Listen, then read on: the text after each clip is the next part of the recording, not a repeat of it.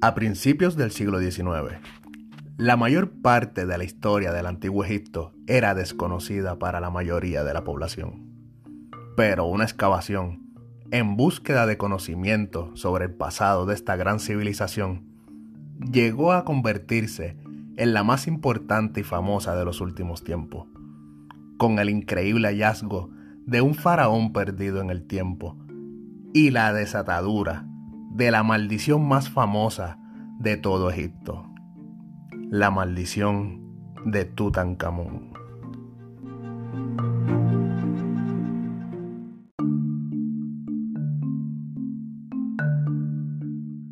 Saludos, les habla Ricky y bienvenidos a un capítulo más de Mundo Escéptico.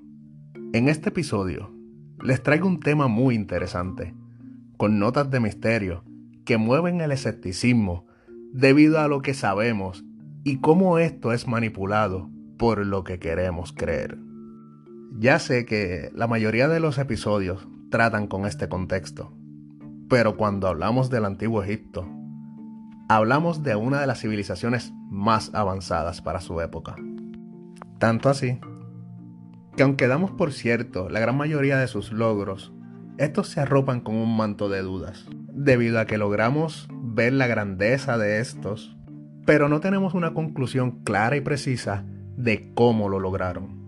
Y como si esto fuera poco, sus creencias, costumbres y conocimiento con el mundo espiritual, el ocultismo y lo místico que se ven reflejados a través de todas sus construcciones y nos hacen perder la noción de lo que es real en un mundo rico de misticismo como lo ha sido por ejemplo las tumbas de los faraones y sus maldiciones.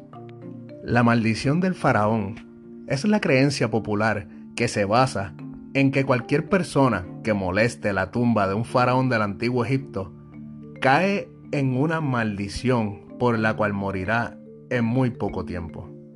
Y la maldición más famosa, sin dudas alguna, viene siendo la maldición de Tutankamón.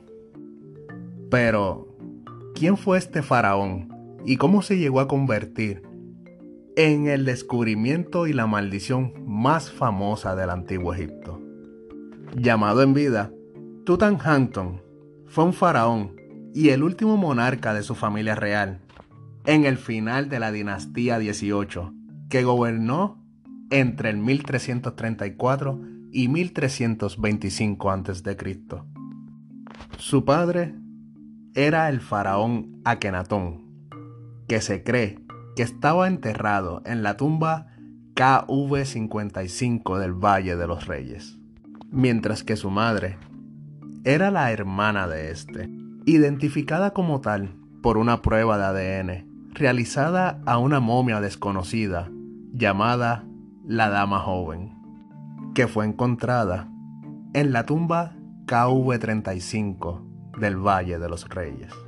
Como nota aclaratoria, el Valle de los Reyes es una necrópolis del antiguo Egipto que se encuentra en las cercanías de Luxor, donde se encuentra la tumba de las mayorías de los faraones del Imperio Nuevo. Tutankamón ascendió al trono con 8 o 9 años bajo la tutela del visir Ay, quien finalmente sería el sucesor y muy probable también era pariente. Aparte de esto, Tutankamón contrajo matrimonio con su media hermana, Angesenamón, con quien concibió dos hijas, pero éstas murieron. La primera murió a los cinco o seis meses de gestación y la segunda murió poco después de nacer.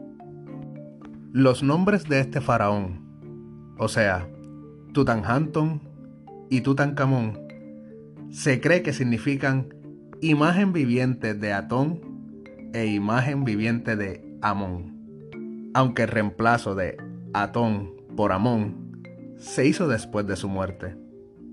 Tutankamón llegó a ser un faraón reconocido por varias razones. Entre estas, fue quien restauró las religiones politeístas del antiguo Egipto, después de las reformas monoteístas de su padre. Enriqueció y fue generoso con las órdenes de dos importantes cultos, entre ellos el de los sacerdotes de Amón, y comenzó a restaurar los monumentos antiguos dañados durante el anterior periodo amarniense. Trasladó los restos de su padre al Valle de los Reyes y movió la capital desde Ajenatón de nuevo a Tebas. Este faraón sufría de una discapacidad física por una deformidad en su pie izquierdo, junto a una osteonecrosis que lo obligaron a apoyarse en bastones. Varios de los que fueron hallados en su tumba junto a boomerang y arcos, en cuyo uso debía de estar instruido. También estaba quejado de otros problemas de salud, como una leve escoliosis, y había contraído malaria, patología que pudiera causar su prematuro fallecimiento a los 18 o 19 años y obligar a la inhumación de su cuerpo en una modesta galería subterránea fúnebre destinado a otra dignidad. La tumba de Tutankamón permaneció oculta e intacta durante más de 3.000 años. Existen evidencias de que fue saqueada y luego restaurada en los meses posteriores a su entierro. Pero el cambio de dinastía y la tierra desplazada de los descombros de otras tumbas próximas provocó que un siglo después su tumba o incluso la misma existencia del faraón fueran olvidados. Incluso los ladrones de tumba de la dinastía del siglo XIX y el XX llegaron a construir algunas cabañas encima de la tumba de este gran faraón sin sospechar de su existencia. En 1922, Howard Carter descubrió su tumba casi intacta, al punto que cuando Carter entró por primera vez a la tumba, pudo fotografiar unas flores secas de hace 2000 años atrás, que se desintegraron enseguida.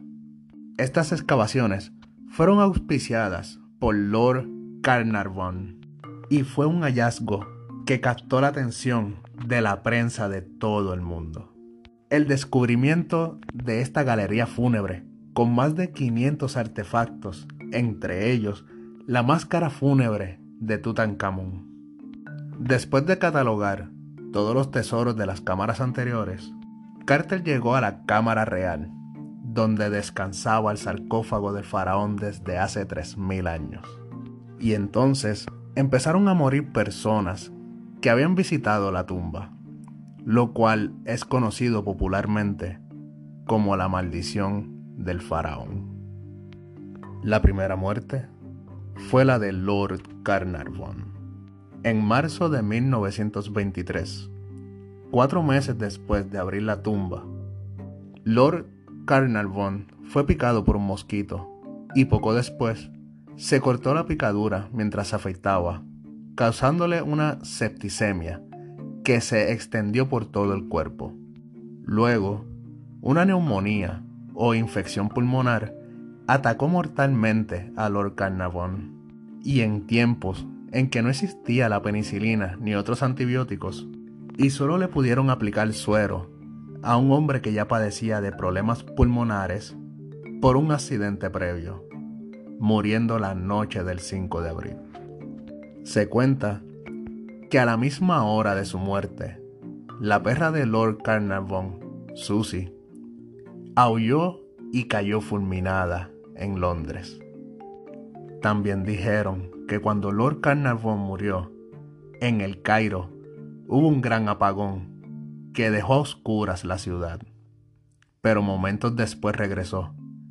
En ese momento, los familiares en el hotel se comunicaron con la empresa de electricidad sin recibir explicación del extraño fenómeno.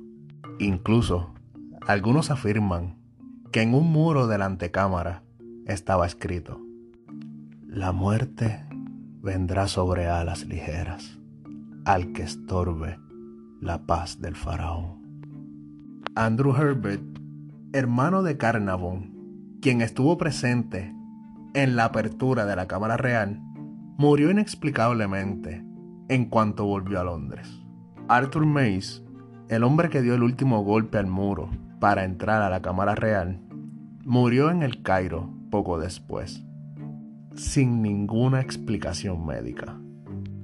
Sir Douglas Reid, quien radiografió la momia de Tutankamón, enfermó y volvió a Suiza, donde murió dos meses después. La secretaria de Carter murió de un ataque al corazón y su padre se suicidó al enterarse de la noticia. Un profesor canadiense que estudió la tumba con Carter murió de un ataque cerebral al volver al Cairo. Al proceder con la autopsia de la momia, se encontró que justo donde el mosquito había picado a Lord Carnarvon, Tutankamón tenía una herida. En las décadas de 1960 y 1970, la maldición del faraón regresó.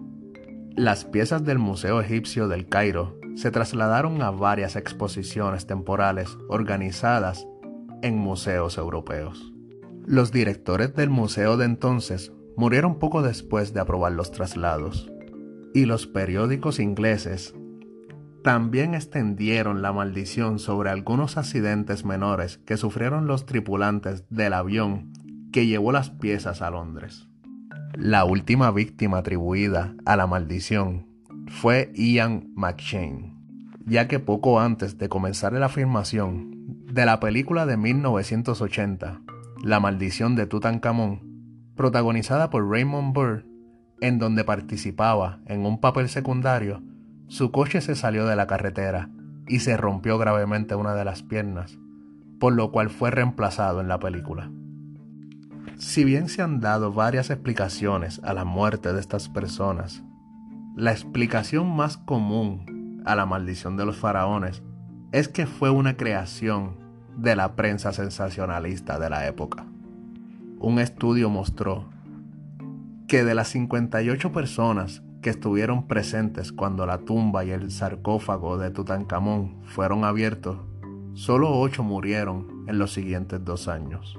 Todos los demás vivieron mucho más tiempo, incluyendo el propio Howard Carter, quien murió en 1939, y el médico que hizo la autopsia a la momia de Tutankamón vivió hasta los 75 años. Algunos han especulado con que un hongo mortal podría haberse criado dentro de las tumbas y haber sido liberado cuando se abrieron al aire. Arthur Conan Doyle, autor de las novelas detectivescas de Sherlock Holmes, fomentó esta idea y especuló con que el moho tóxico había sido puesto deliberadamente en estas tumbas para castigar a los ladrones de tumbas. Aunque no hay pruebas de que tales patógenos fuesen responsables de la muerte de Lord Carnarvon, y recordando que en esos tiempos Cualquier infección podría ser letal, ya que no existía ningún tipo de antibiótico para contrarrestarlos. En estudios recientes en tumbas del antiguo Egipto, que no han estado expuestas a los contaminantes modernos, hallaron bacterias patógenas de los géneros de Staphylococcus y Pseudomonas, así como los mohos Aspergillus niger y Aspergillus flavus. Además, las tumbas recién abiertas se convierten a menudo en refugio para murciélagos, cuyo guano puede transmitir la histoplasmosis. Las muestras de aire tomadas del interior de un sarcófago sellado a través de unas perforaciones tenían altos niveles de amoníaco, formaldehído y ácido surhídrico, que si bien son gases tóxicos, también resultan fáciles de detectar en concentraciones peligrosas por su fuerte olor. Howard Carter murió el 2 de marzo de 1939, a los 64 años, de muerte natural, 17 años después del hallazgo. Su frase favorita, cuando le hablaban de la maldición, era, Todo espíritu de comprensión inteligente se halla ausente de esas estúpidas ideas. Los antiguos egipcios, en lugar de maldecir a quienes se ocupaban de ellos, pedían que se los bendijeran y dirigiesen al muerto deseos piadosos y benévolos. Estas historias de maldiciones son una degeneración actualizada de las trasnochadas leyendas de fantasmas. El investigador se dispone a su trabajo con todo respeto y con una seriedad profesional sagrada, pero libre de este temor misterioso, tan grato al supersticioso espíritu de la multitud ansiosa de sensaciones.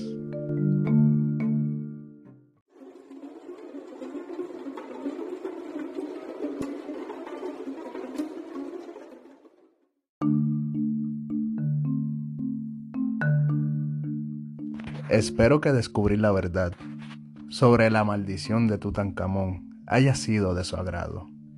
Como dato curioso, les quería comentar que si el nombre de su padre, Akenatón, les suena un poco familiar, es debido a que en un episodio anterior llamado Ufología hago mención de este faraón por tener el cráneo elongado. Detalle que llevó a los ufólogos a creer que esto era una forma de rendir tributo a los antiguos astronautas, lo cual me lleva a especular muchas cosas sobre las condiciones y capacidades de este gran faraón Tutankamón. Pero esto es otro tema, y no quisiera hacer spoiler tampoco, ya que espero traerlo el próximo domingo. Pero tú, ¿qué opinas sobre esta maldición? ¿Será real? ¿O solo otra distorsión sensacionalista sobre lo que queremos creer? Déjame tu opinión y comentarios sobre el tema a través de mis redes sociales. Búscame en Instagram como mundo.escéptico, donde estaré compartiendo fotografías y visuales relacionados al tema.